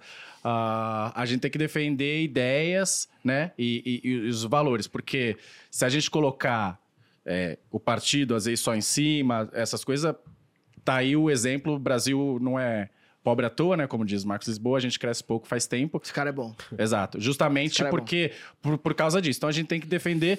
Alguém vai ocupar aqueles espaços, 513 deputados, 94 aqui na Assembleia Legislativa. É melhor que seja gente boa que olhe, dá evidência, que, que saiba, do, faça um diagnóstico correto, para não falar que a gente vai taxar como grande fortuna e aí vai dar, e aí a gente vai resolver o problema da- da- do Brasil. Então, pessoas. Três coisas, né, que, que a gente ouviu o ontem do tripé, Renova. fala sobre o seu tripé. É, uma régua. Não, que é do Renova, na verdade. Uma Pô, régua. O Daniel vê maldade em tudo. Uma régua ética, uma régua ética, É. é, capacidade técnica e capacidade de diálogo. Se Diálogo. você tiver esses três, dificilmente o cara vai ser um mau parlamentar. É. isso que a gente tem que buscar, entendeu? É isso. E só pra, assim, terminar e a gente segue adiante, mas é, é muito difícil estar numa, numa instituição dentro da política que se auto-sabota. É, e isso te, te prejudica nas suas condições de fazer coisas importantes para o Brasil. Então, é claro, acho que tem pessoas que têm dentro do partido do Novo, que tem um diagnóstico muito parecido com o meu, que decidiram continuar. É, outros não. É, e eu respeito cada uma das, das, das opiniões, dos pontos de vista e tudo mais, mas se você está na política já é um ambiente tão difícil e a sua instituição, que é a sua casa, que é a base ali para você fazer o seu trabalho, tá totalmente desfazendo, se auto-sabotando, eu acho que para pensamento de longo prazo é difícil é difícil ficar, entendeu? Então essa foi um pouco do meu do meu racional e, e essa decisão que eu tomei. Boa. Mas os meus valores, meus princípios são inegociáveis. Eu vou trabalhar da mesma forma, sou mais econômico da história de São Paulo, tô lá trabalhando do- com a mesma linha, as mesmas ideias que eu sempre me propus a fazer. Inclusive, é, hoje, fazendo campanha na rua, eu vejo que as pessoas não perderam respeito por mim, mesmo eu tendo mudado de partido. Mesmo você sendo anão. Hã? Que é muito fácil perder respeito por um anão. tipo, ah, vou dar um, um não tapa nele. É mais fácil. É, porque eu busquei fazer um trabalho assim. Eu exatamente gosto- aquilo que me propus Eu a gosto fazer. do entendeu? decoro que você trata o parlamentar aqui do lado. Aliás, deveria ser Excelentíssimo. mais assim. É, excelentíssimo é, é. desgraçado, a- meu amigo. isso, ah, é. a amizade É é, uma isso, mas merda. é isso te mesmo. ofende. É, essa é mais mas assim. vai me chamar, a gente É vai sair daqui, ele é vai me chamar de alcoólatra, vai- me ofender de várias formas. Falando nisso, eu já tomei uns whiskão lá embaixo antes da gente subir, que eu fui almoçar com o Charles, ele tem um problema com álcool, aparentemente. Eu lembrei é, de uma frase do Tommy Shelby, que eu adoro, Peaky Blinders, sou viciado. Meu filho chama. Tommy, inclusive. Um beijo pro Tommy. E ele fala que o uísque é o soro da verdade. E aí eu desci lá e tomei uns whiskão. Não vou negar. E a questão mais sensível, eu acho que nessa porra toda, é o fundo partidário, Uhum. certo? Boa, boa, É, 6 bilhões que for- foram... 4.9. Não, é, não era 5,7? É, mas Agora reduziu tudo- 4.9 Ah, quando foi 4,9, é verdade. Tá, então 5 bilhões de reais foram destinados para que é, as pessoas é, façam campanhas. Nesse é, pool de pessoas que tiveram esse benefício, tem muita gente ruim. Sim. Muita gente. Eu, se for- 96% desse recurso é para reeleição. Então, esse, esse era exatamente o meu ponto. E eu já tomei o soro da verdade, então eu vou falar. Se você é guiado por valores e princípios e você quer ganhar, não compensa você usar esse fundo partidário e esquecer um pouquinho dos seus valores e princípios durante três meses para ganhar um negócio e depois você vai lá e massacra essa merda, porque é o que eu faria. Desculpa, Brasil, se eu vou perder seguidores, mas é o que eu faria. Eu usaria só porque tem muita gente ruim usando. Então, acho que para ganhar de uma pessoa que é muito pior do que você, você às vezes tem que jogar melhor o jogo. É, e aqui eu não tô tentando dar uma lição de moral no Não, novo, deu pra né? entender. Você tá entendendo o que eu tô falando? entendi, Então, tipo, Não, não, não é é melhor você usar as. Sei lá, todo mundo tá usando AK-47 É, e fuzil. exatamente e você essa tá analogia. atirando de, de pistola. De arco Mano, e não é me- flecha. É, de arco Ah. e flecha. Não é melhor Estilingue. você pegar uma porra de uma AK-47 e fazer vral, E depois. matar todo sim. mundo e depois falar acabou o fundo partidário, é, somos todos ANCAPs from now on.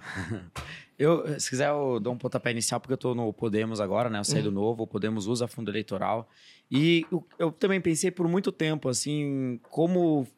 como é, porque é realmente é um dilema prático, pragmático. Sim. Se você não usa, alguém muito ruim vai usar. Exato. É, eu, não, eu, Daniel, não me sinto confortável em usar, eu não vou usar. E eu acho que, é, e, assim, eu não conseguiria fazer uma campanha com, com dinheiro de, que eu- de gente que eu sei que tá passando fome hoje, sabe? Isso para mim é uma, é uma questão, assim, de princípio mesmo. Para mim, a forma como a gente chega lá é tão importante como onde a gente chega.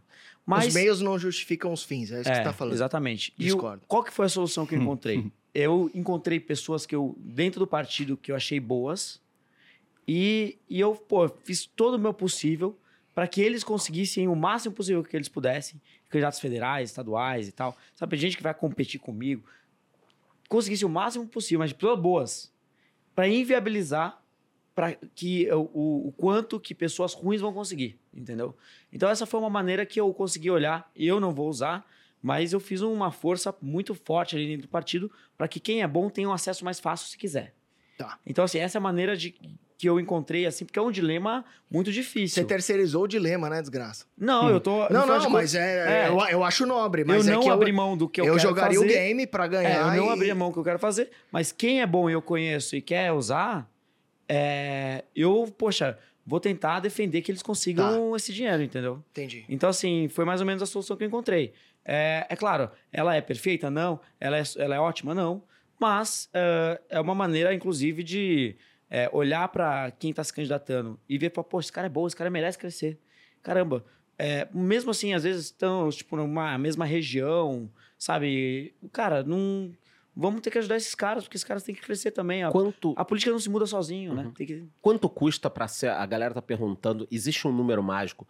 Quanto custa para ser um deputado estadual e quanto custa para ser um deputado federal em São Paulo, em média, que você escuta a turma falando? A Quanto turma faz custa uma campanha, ah, assim, por lei, por lei, pode-se fazer campanha para estadual até 1,2 milhões. E para federal, 3,2.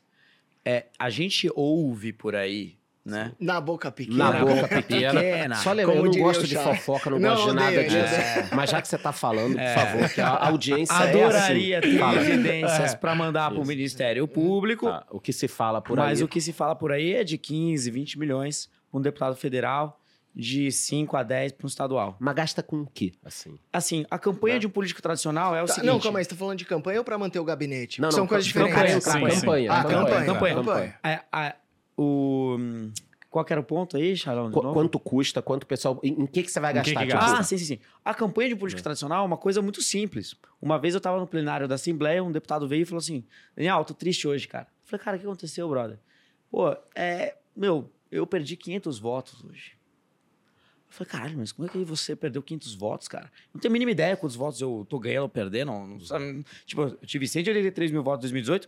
Quanto eu vou ter esse ano? Sei lá. Uhum. Não sei, depende do quanto eu tá panfletando na rua. Minha voz tá indo embora já. Tanto que ele tá trabalhando embaixo do sol, Dá, dá vermelho. uma água pra ele. Tá todo mundo Não, tem Dá bastante água. verdade. aqui. Essa, essa aí- água eu vi sem encher no água é boa. almoço. Essa água aí é boa. Agora, o que que acontece? É, Em que, que a galera gasta? o- por que, que ele perdeu 500 votos? Ele perdeu 500 votos porque ele tinha um líder comunitário de um bairro de uma certa cidade que deixou de trabalhar para ele e trabalhou para outro cara. E historicamente, em eleições ele traz 500 votos para ele. Então, uma eleição de um político tradicional nada mais é do que você ter mapeado líderes, você ter líder, um líder de uma comunidade, de uma favela, de um bairro simples, de, é, enfim, de uma cidade. Então, pode ser um vereador, um prefeito, um líder comunitário, um, alguém que, que tem uma ONG e por aí vai. E esses caras têm comprometido um certo número de votos que eles vão trazer para aquele deputado. E o deputado remunera essas pessoas pela quantidade de votos que eles trazem. Claro que tem uma estimativa. Se a pessoa está mais tempo na política, ele sabe com mais precisão. Se ela está menos tempo na política, é, a pessoa acha que ele vai trazer 300, na verdade trouxe 20, o cara pagou muito dinheiro e jogou dinheiro, no, sabe, de campanha no ralo. Então, isso é mais uma barreira de entrada que existe até você conhecer esses caras. Então, como que o político tradicional faz? Ele abre ali uma planilha de Excel e fala, cidade tal, fulano A vai trazer 500 votos. Então, eu pago 100 reais por voto para ele. Eita. Fulano B vai trazer 200 votos. Vou pagar, negociei com ele, 90 reais por voto. E ele vai somando tudo isso. Quando ele chegar na votação que ele sabe que ele precisa, ele fala: parei aqui, não preciso de mais líder comunitário, eu vou mandar recursos ali de material de campanha para eles fazerem a campanha nas suas comunidades. Tanto que eu nunca vi, eu nunca encontrei na rua um deputado panfletando. E eu faço isso todo dia de campanha. Agora, é, os políticos não fazem. Eles fazem no máximo uma caminhada ali com um monte de gente. Por quê? Porque eles não precisam pedir voto. Já tem toda essa estrutura. Qual que é o problema? Quando você soma o custo, número de votos pelo custo dos votos, cara, aí dá 15, 20 milhões, é o que dá a conta no final de contas. Agora, a nossa campanha é uma campanha diferente, é como a política deveria ser. A gente vai, a gente tenta convencer, é, a gente fica panfletando na rua, a gente se reúne com amigos, a gente vai tentando passar nossa mensagem, faz vídeo no, no, no Instagram, é, e eu convido todo mundo a acompanhar o nosso Instagram também, porque é importante para, enfim, Eu te fazer a nossa lá, mensagem te chegar sigo. lá e, é, e comenta e tal. Então, e, e a gente, né, troca like, você Eu comi, eu comi pastel hoje de manhã. É, eu vi, em eu sua homenagem. vídeo, eu vi Ah, é? Em sua homenagem, comi pastel e fiz cara feia. Pra é, te Que é, o- ajudar. que é um cara. meme aí, né? Bem conhecido da política. Mas é isso, assim, é basicamente como a política Você quer alfinetar ou quer que eu alfinete? Porque eu- agora. alfinetar. é, bom. Semana passada veio aqui Denis Xavier e Rafael do Ideias Radicais e eu acho que todo mundo se abraçou aqui enquanto ancapzinhos, é, é, ódio do Estado máximo, tudo essa, essa birosca. A questão é, eu percebo que muita gente se coloca como social-democrata, que é um, um discurso muito mais fácil de ser feito, Sim. do que virar e falar, mano, o Estado mínimo ou cidadão máximo, como o Novo adora falar, é, o- até onde que vocês vão para falar, pô, esse negócio de social-democrata não funciona, vamos botar o nosso Tinky Wink aqui na mesa e, e falar que a gente quer um Estado mínimo, o quanto que isso é difícil e até onde vale a pena ir por isso, porque eu tentaria jogar o jogo antes, já falei, tentaria jogar o jogo antes, vender um pouco de facilidade para tomar o- poder e depois é, tornar todo mundo ANCAP. Até onde vocês estão dispostos Não, é- a ir? É assim, é, bom, eu, eu sou economista, né? Eu em também. economia, exato, é verdade. É, Temos todo É que a mundo quatro estudou, aqui. você Nós estudou. quatro, Temos nós quatro economistas Nós aqui. quatro economistas, só que a diferença é que vocês estudaram, a gente só comprou o diploma. não, não, ne- negativo. Bom, eu sou economista, é, fiz, fiz mestrado, faço doutorado em economia. Então, É isso, a economia, o que, que diz ali é o livre mercado? Bom, você tem uma mão invisível ali do Adam Smith que vai equilibrar, então o livre mercado vai resolver tudo, né? Bom, se, se a fosse... mão do Adam Smith é igual do Lula? Exato, um dedo a menos. né? Caralho. Não, então, então, se fosse isso, pô, aula 1 acabou, vai pra casa, né? Mas a gente estuda há quatro anos, eu estudo aí há 10 anos de economia. Por quê? Porque existem as falhas de mercado. Que mostra que, que os momentos em que, os- que o mercado não se autorregula, né? Quando você tem um monopólio natural, é, o que acontece é que você não tem um ambiente competitivo, então você vai ter uma empresa com poder de monopólio ali. Ah, É só perguntar pro empresário se ele gosta que quando é, alguém abre uma loja com o mesmo produto do lado da dele. E assim, competição é bom longe de mim, mas é, o mercado ele é bom se tem competição. Então, o incentivo que existe, enfim, em diversos setores da economia, uns mais que outros, é geração de monopólio, É, o, aí o. Peter Thiel fala, o sonho de todo empreendedor é se tornar monopolista do negócio, né? Exatamente. Por isso que o Jeff Bezos queimava caixa, caixa, E caixa, por isso que é ter escala, pra ter, ter... regulação. En- Então... Quando. É, só um ponto que eu falei uma coisa meio polêmica, e se eu não continuar, pode ser sim, mal sim, interpretado. sim. É, por- é por isso que é importante A gente ter vai fazer regulação. o corte pra você se É. fuder. é, é por isso que é importante ter regulação. Regulação para quê? Para que os ambientes sejam mais competitivos Exato. possível. Você não pode trocar um monopólio estatal Aí por um você pode privado, por exemplo. evitar monopólios e oligopólios. Então, então assim, é, então eu estudo várias formas em que o Estado consegue é, de- corrigir alguma falha de mercado, né? Por exemplo, as pessoas falam muito de desigualdade de capital, né? É, Mas existe uma desigualdade de capital humano. Qual que é a desigualdade de capital humano? É você, o pequeno Tommy, nasceu agora, filho de uma, de uma das 58 Bilionário, famílias um mais ricas do um do- lorde. Então, Um bilionário. graças a Deus, você trabalha aqui todo dia, né? Insanamente, ele vai ter uma vida boa. Sim. O que, que o pequeno Tommy fez pra nascer Nada. seu filho? Nada. Foi ele tem uma dívida de vida. 26 mil reais, segundo o Dávila fez a conta. Ah, é? A toda criança que nasce no Brasil já tem uma dívida de, É. de 26 Era um mil valor reais. desse tipo aí. Então, exato. Agora, Além pensa disso- alguém que tá Mas lá... eu consigo quitar. Pensa alguém que tá lá agora na periferia e que, sei lá, a menina, por acaso, de 14 anos, engravidou lá na favela Ah. e o filho nasceu. O que, que ele fez pra nascer naquela família? Nada também. E aí, o pequeno Tommy, que você falou que quer que estude, estude no Agostiniano Mendel, Sim. uma baita escola do Tatuapé, Sim. ele vai ter um bom ensino. E a pessoa da favela não vai ter, por 15 anos. Então você tem uma desigualdade de capital absurda. Abrir um De capital parênteses aqui. intelectual, você tá falando? É de capital, Capital humano. humano. Capital, Capital humano. humano. E abrir um parênteses aqui. E a gente tem um sistema que o vestibular para as universidades medem muito mais a qualidade da escola do que do aluno.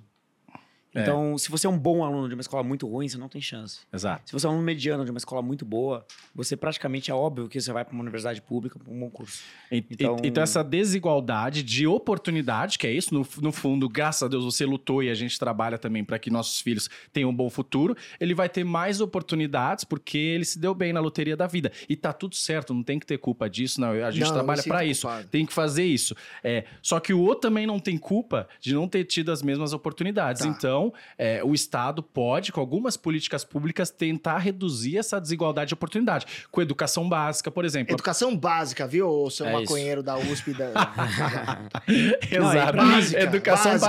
básica. É- justamente para dar a mesma, a mesma condição para a Sim, pessoa. Então, lógico. eu prefiro mais do que falar é, é, assim, é, do que só o Estado grande ou pequeno, um Estado eficiente, É. que foque nas coisas que sejam que que é? necessárias. Educação Saúde, básica- educação e segurança. E educação, principalmente básica. Eu não acho que o Estado tem que ter é, é, fábrica de, de, de preservativo, como tinha, né? Que o Estado tenha que ser dono Da de- de- Eu jamais usaria um Petrobras, preservativo do pro- Estado, produzir- né? Exato. que o Estado seja Você- você monopolista na você extração de entraria nessa. Shalom? Exato, exato. Fala, mano, vem lá escrito, sei lá, biruliro As- as- condoms. Biruliro condoms. Você usaria? Exato. Não, eu exato. iria, eu iria em As alguma- estradas, as estradas privadas são, são melhores, Sim. tem mais É, incentivos. é eu falei no En- início. Então é São isso. Paulo, as primeiras concessões de estradas do Brasil foram em São Paulo, CCR, quem cobre aí CCR no mercado, sabe muito bem. Então, é, é, foi um marco muito importante para a infraestrutura do Brasil, as rodovias de São Paulo. Agora, co- construindo em cima do que o Léo está falando, é, a resposta para essa pergunta para mim é muito menos mais Estado, menos Estado, lá. é muito mais reforma administrativa, reforma tributária, É mais reforma prático. educacional. Aham. É, ah, obviamente, eu acho que o ideal, eu já até respondi, é que a gente voltasse com uma estrutura macro de Estado mais próximo do que era na década de 90, consumindo ali 23% do PIB, uma Exato. coisa assim, 24%, tá, tá ok, tá ótimo, mas através de uma reforma é, administrativa, controlando muito melhor as despesas, sem precisar fazer toda hora, assim, coisas sempre puxadinho para tentar segurar e já prejudicando investimento e por aí vai. E também uma reforma tributária que também racionalize e melhore o ambiente de negócio. Exato. E, por último, a reforma educacional, que para mim é minha bandeira de vida. Porque, assim, Conta a sua história, aqui- mano. Não é todo. é, ele tem uma história bonita, velho. Eu, eu é, apesar de ter cara de emo, eu não me sensibilizo é, tanto assim com as pessoas. Mas a história do Daniel é foda. Ele foi uma vez lá em casa, contou, falei, cara, acho que eu preciso ir no banheiro. Eu chorei, chorei horas ali. Porque é uma história muito da hora mesmo. É, eu não, Não, não, assim- perrenguei o tanto que ele perrengou. Não, é, eu- sou de Bragança Paulista, interior de São Paulo. Eu sou o mais novo de 11 irmãos. Meu pai queria ser padre, desistiu do seminário, teve 11 filhos. Aham. Então, e, e minha mãe O começou seu a tra- Lazinho. Seu Lazinho. Eu, eu, Saudoso eu- seu Lazinho. Aham. Já, já faz um ano que ele faleceu, com Aham. quase 98 anos de idade. Tem uma vida muito bonita, bem vivida, assim. E transou, hein? É, muito. re- Eu acho que ele, ele rezou mais o texto do que transou. É, ah. Mas é, ele é uma pessoa muito religiosa a vida toda Hum. E, e resolveu levar ao pé da letra aquele trecho da Bíblia lá de crescer e multiplicar-vos. E aí. a parte do crescemos não, não serviu não, não serviu pra mim. e, a, É. e a minha mãe trabalhou a vida inteira como diarista, desde 7 anos de idade, nunca Hum. conseguiu estudar. E ela sonhou que os filhos dela estudariam. Então, ela fez de tudo pra dar, conseguir bolsa de estudos pra gente em escola.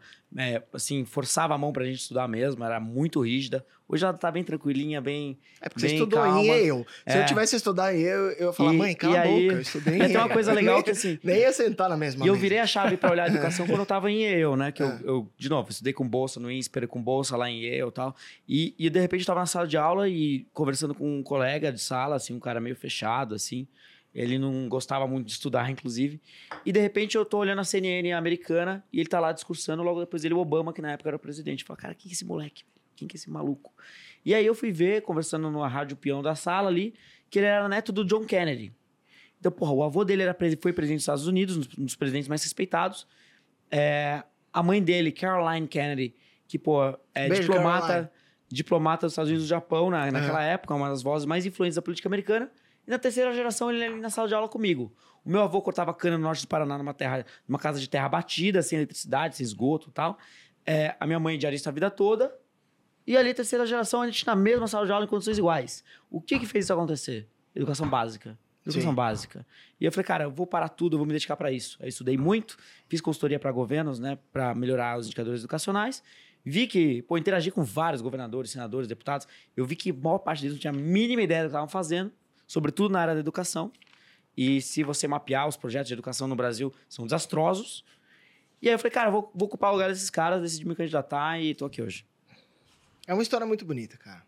Não tem uma história tão bonita assim. Eu acho que já estamos aqui, passamos de uma hora, mas vale uma última pergunta aí, Pitão? Não sei, cara. Não sei. Você tem alguma última pergunta? Eu, eu gosto de treta. As pessoas Eu não acho gostam que o pessoal senão tem alguma vai- pergunta Quando, quando aí. chama amigo é foda, porque as pessoas acham, ah, tá passando pano um pro outro. E, e todo mundo sabe que eu sou. Um, tenho uma veia ancapzinha. E era que eu chamo os caras mais liberais, todo mundo fala, ah, o Pete só chama os amiguinhos, mas ninguém. Ó, Eu acho se você que o é conhece algum. social-democrata. Oi? Acho que você é social-democrata. Teu cu. É, eu acho que assim, é, aqui eu, eu gostaria de fazer uma provocação. Se você tem um político que é social-democrata, um pouco mais é, canhotinho, e você conhece ele, vai no perfil dele e fala, vai lá nos economistas, porque eles não topam vir aqui. É verdade. Porque a gente É. tem dados. É verdade. A gente tem. A gente, É verdade. A gente- Eles A fogem do gente debate estuda e sempre. bebe antes. Eles, do- eles do- É mostram. muito difícil. Aqui tem um mapinha com infográfico É, aqui, pô. mas aí eu vou. Eles, É eles aí, sempre fogem do debate, que aí vai trazer dado. Aí fala, e agora? cara? Alguém tá usando dado e confrontando. Cara, eu acho que eu tenho uma última pergunta. Bolsonaro, quando comparado aos governos anteriores, foi um governo liberal ou não? E se vocês pagam um pau pro Paulo Guedes ou não? Boa. Fechou bem. Ó, o Léo começou a tomar água agora, bem nessa hora, Passa estrategicamente, para começar a resposta. Não, não, Exato. Você quer começar? passo o soro da começar? verdade. É. Não, o, o Bolsonaro teve alguns avanços é, no sentido de marco do saneamento, é, liberdade econômica teve diversos avanços. Não fazia sentido você, para abrir uma sapataria, você precisar é, de 530 mil avarás. E aí o Estado demora, você tem que ficar esperando. Então, o que, que foi um pouco da... Simplificou. É, falou assim: olha, se demorar, eu não lembro exatamente os dias, mas se demorar 100 dias e a gente não te entregar isso daí, então você tá. Você pode começar a operar no dia seguinte, porque a falha foi nossa. É, isso daí foi bom também, o marco da cabotagem e tal. Então teve algumas coisas nesse sentido. Digitalização também É, acho que avançou bastante. E teve a questão da reforma tributária, a reforma administrativa silenciosa aí um pouco, de que você parou a contratação no governo. Então, a gente, eu, pelo menos eu sempre tento trazer é, uma análise mais sóbria, como eu falo até hoje, que Não o Bolsa fala- Família Não é, fale um- por mim. é um bom programa. O Bolsa Família é um bom programa porque tem Sim. evidência de que resolve muito e foi Sim. feito no governo PT, etc. Mas, mas, mas. é, qual que é o problema do Brasil? Qual que é o diagnóstico? A gente cresce pouco há 40 anos, independente do governo. Fa- fa- 0,2% cresci- eh, por cento de crescimento de produtividade só. A gente precisa aumentar isso. Então, o que eu esperaria de um presidente? Que colocasse e batesse no peito uma reforma tributária e não reduzisse só o imposto do whey protein. É, o que fizesse Ou a reforma Ô, o Charles administrativa. está sendo beneficiado. É, pô, Mostra aí o mucão Charles. Protein. pra- pra- pra- Mas tá. Vai. que, que, que fizesse a reforma é, é, administrativa também, que fosse lá e comprasse essa briga, né? Eu, eu esperaria que respeitasse os testes de gastos e não falasse assim, olha, agora quem é militar é, vai rece- pode receber agora os salários, somar os salários, e você teve militar aí ganhando mais de 700 mil reais aí em um mês. Isso tá errado, né? A gente não defende isso, a gente tem que equiparar. E, e isso mudou, né, de, de um tempo para cá. O que, que eu esperaria? Alguém que falou que a EBC, né, era era a TV Lula, ia privatizar, de fato privatizasse. E não tivesse lá Jogo do Brasil aplaudindo ele. Então, de fato, eu acho que teve Comprasse alguns novela avanços. da Record, né? Comprasse novela da Record. Então, muitas vezes a gente fala assim, Vocês acabou. não curtem a novela da muitas vezes a gente fala que acabou a mamata, mas às vezes a Ah, a mamata novela ela da tro- Record passa na Record, entendeu? Não tem por que passar na RBC também, uai, gastando um, sei lá quanto dinheiro. Exato. Então eu acho que teve avanços, eu acho que teve avanços, mas eu acho que faltou um pouco bater de frente com as reformas é, que de fato o Brasil precisa para poder crescer. E aí eu já Sim. sei, algumas pessoas vão falar assim: ai, mas depende do Congresso. De fato, depende do Congresso. É por isso que a gente precisa eleger boas pessoas para estarem no Congresso. Porque Sim. quando tiver um Congresso lá, um centrão fisiológico, as coisas não vão andar. Isso de fato é verdade. Mas faltou muita liderança, assim, e um dos papéis do presidente é justamente tentar encabeçar as coisas. Porque se com o Congresso é, encabeçando já é difícil, né? O que o Fernando Henrique fez foi no Plano Real foi isso. Antes Foi- de fumar maconha, você diz. ele, antes, falou, dele, antes dele entrar pra marihuana. ele falou assim: ó, deixa que o Plano Real vocês elaborem, deixa que a parte política é comigo. Aham, E ele conseguiu articula- passar. Ele articulava e, e os técnicos mandando pau. Se É. ele falasse assim, olha, não vou articular e não vou empurrar isso, não ia passar nunca, Aham. nunca, nunca. E a gente não viu a, reforma tributária, administrativa e, a- e algumas privatizações serem empurradas dessa forma. Eu sei que também vão falar, eu já sei, né? Ah, mas teve o Covid, teve a pandemia, eu sei disso. sim. Mas faltou bastante nisso. Ah, e, Paulo o Paulo Guedes? Sim, E ele é um cara bom, Guedes? mas ele é um cara bom, bem formado, Chicago, é, né? O liberal. Liberalzinho. Mas é, mas eu acho que no- nos últimos seis meses ele tá pensando bastante na, na reeleição aí. Você acha que ele foi fagocitado pelo É, Estado? é normal, assim? olha só, as pessoas têm que as pessoas têm que dialogar, né? O que importa é as coisas acontecerem. Não adianta você fazer igual Joaquim Levy, que era um liberal lá no governo da Dilma, e aí ele tinha ideias maravilhosas, não conseguiu é, é, não conseguiu colocar nada. Eu não sou purista nesse sentido. Eu acho que a gente precisa de uma reforma é, é, por, exemplo, da Previdência, e você tem que ceder algum outro ponto aqui, ótimo, porque em vez de sair 100%, saiu 80%, mas saiu. Então, precisa dialogar. Eu não sou purista nesse sentido. Agora, é, o problema é quando você começa a ceder demais e aí armar bomba fiscal, essas coisas. Eu acho que está começando a chegar nesse ponto já.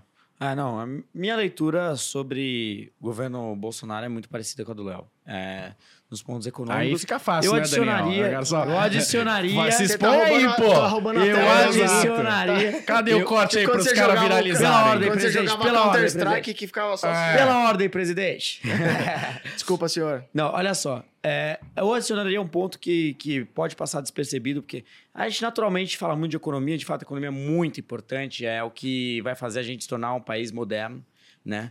Mas, porra, eu tenho uma, uma decepção particularmente grande na educação, assim, sabe? Uhum. Eu acho que De base, né? nesse período de pandemia em especial, Ah. é em que a maior parte, todos os, na a maior parte não, todos os países que tratam a educação como algo sério e têm bons resultados, tiveram 90, 120 dias sem aula, tá? Ninguém passou disso. Ninguém passou disso. Ninguém passou de três meses. Ninguém.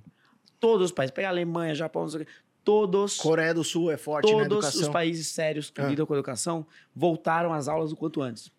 E eu achei que foi uma tremenda perda de oportunidade para o governo Bolsonaro, que é, tem, sempre olhou para o aspecto da economia na época da pandemia de uma forma muito clara e até hoje fala muito disso, não ter virado e falar: olha só, pessoal, mas vocês estão querendo que as escolas fiquem fechadas, tá?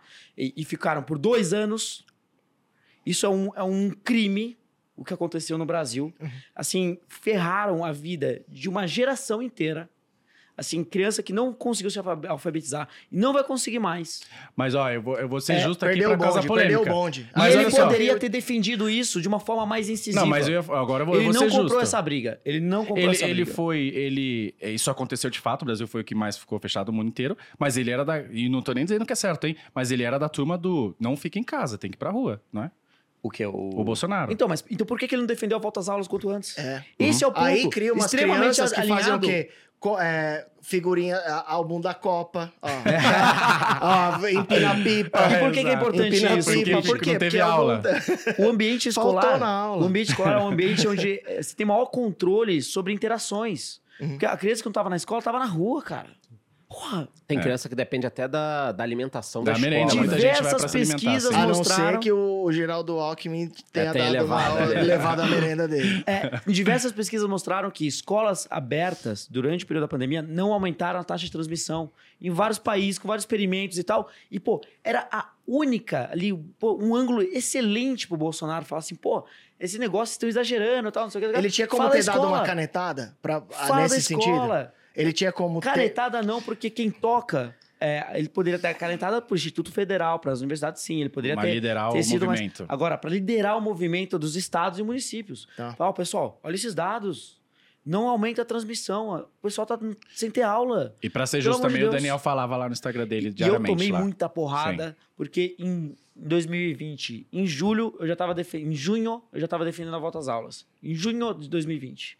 E demorou dois anos para as aulas voltarem. Assim, o termo, a perda em perspectiva econômica de PIB e tal é gigantesca.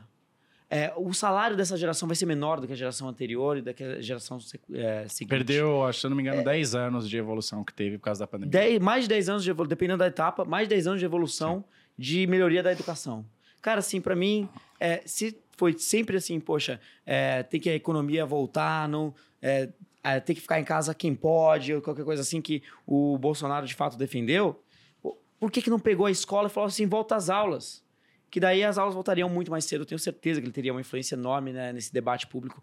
Que Você mim foi foi o uma maior, o maior erro dele até agora foi esse? assim, na educação, pra mim, foi, assim, era uma, uma oportunidade muito grande. Porque na educação trocou cinco vezes de ministro, assim, foi uma coisa que ficou muito jogada de lado. E é uma pauta que eu acho que é central. O Brasil não tem como se tornar desenvolvido sem passar por uma educação de qualidade. Não existe um país moderno sem uma educação de qualidade. E, e a pauta da educação ficou parada, tocou de lado, e especialmente na pandemia, que foi um período crítico, que era para fazer, forçar a mão para voltar às aulas, era para forçar a mão. E ele não entrou nesse debate e não aproveitou essa oportunidade de poder ter um impacto positivo enorme na vida de milhões de crianças ao redor do Brasil. né? Excelente. É Xalão, é o Xalão já tá Pô, gente pensando foi no uísque já. É aí que no- galera... nos não, o comentários? pessoal não foi, não. É, só que é, vai, vai. estão falando que tanto o governador quanto uma outra galera que não se pode falar, aqueles sem Ah, nome. entendi. Aqueles sem Entendi. O nome. Voldemort da, da, É, da, da aqueles sem nome, Entendi. parece que aqueles sem nome, É verdade. capa preta, não deixaram. É, verdade, não. tá? É, Então, é isso é o que Parte talvez do ele trabalho pudesse de um presidente, falar. as pessoas não entendem o que é o job description de um presidente. Uhum. Ele tem que lidar pessoalmente com os ministros do STF, ele tem que lidar pessoalmente com as principais lideranças do Congresso. Poxa, é, se um presidente, o FHC, vai lá, o ministro, um ministro X do STF avança mais do que devia. O que, que ele faz? Ele passa a mão no telefone e fala: What the "Beleza, fuck? eu gostaria de convidá-la para um café numa alvorada, não sei o que, não sei o que lá. Joga o eles jogo. vão lá, eles conversam, amenidades, nem sequer entram no assunto, tá tudo certo. Então, assim, a relação política Tem que com existir. o STF tem que existir. É, é inevitável. Ela é um eu pouco mais acho que o subliminar do que Os critérios parece. do STF são muito ruins. Para ser ministro do STF, eu acho que teria que ter um mandato fixo e não, porra, quase que vitalício. Pô, o Alexandre de Moraes e outros vão ficar 30 anos no STF. E eu acho que tinha que ter critérios muito objetivos de ser magistrado. Tem que ser já juiz para poder ser ministro do STF. E não advogado de partido, tá? Eu concordo. Agora, você tá na política, você tem que criar esses vínculos, essas relações políticas é, para tentar eh, ter um equilíbrio entre os poderes ali. Então, assim, é, eu, em certa parte, entendo que até o Bolsonaro tenha tentado, tá? Fazer um pouco disso. Mas talvez não o suficiente, talvez não de uma forma boa. É, e a tensão entre poderes hoje e a execução do orçamento federal, que é feita pelo Congresso hoje, se dá muito pela inabilidade política desse governo, infelizmente. Né? Então, é, claro, tem que entrave, é, medidas razoáveis, por aí vai, mas isso tem que entrave todos os dias para qualquer coisa. Porque a política é você, com o seu interesse, em, tentando convencer o outro que tem uma visão diferente uhum. para o que você acredita que é o melhor para o bem comum para a sociedade. Então, isso é o dia a dia da política. Eu já tive casos de tomar pau assim na Assembleia, de pô, ter um projeto meu de dois anos de trabalho destruídos. Destruídos. Sabe, em meia hora que eu consegui todos os votos e uma pessoa, um líder político forte, foi lá e reverteu todos. E destruiu dois anos de trabalho. 15 minutos depois, eu tava contando piada para esses mesmos caras que me fuderam no uhum. plenário da Assembleia. E a política é isso, cara. Uhum. Se você não consegue, não aguenta, não desce pro play, cara. Porque é muito difícil mesmo. E o Léo vai enfrentar isso um monte na Assembleia. E se Deus quiser, lá no Congresso Sim, também. Exato, por isso. A partir do ano que vem. Porque o cara te destrói dois anos de trabalho. E você tá ali dando risada. Por dentro, você tá, tipo, destruído. Mas tá ali dando risada, conversando e tudo mais. Porque se você mostrar fraqueza, se você é, ficar puto e xingar os caras, aí acabou, você não consegue fazer nada. Então, uhum. Então você tem que lidar com a adversidade o tempo todo na política. Isso aí. Você quer ser político, Charles?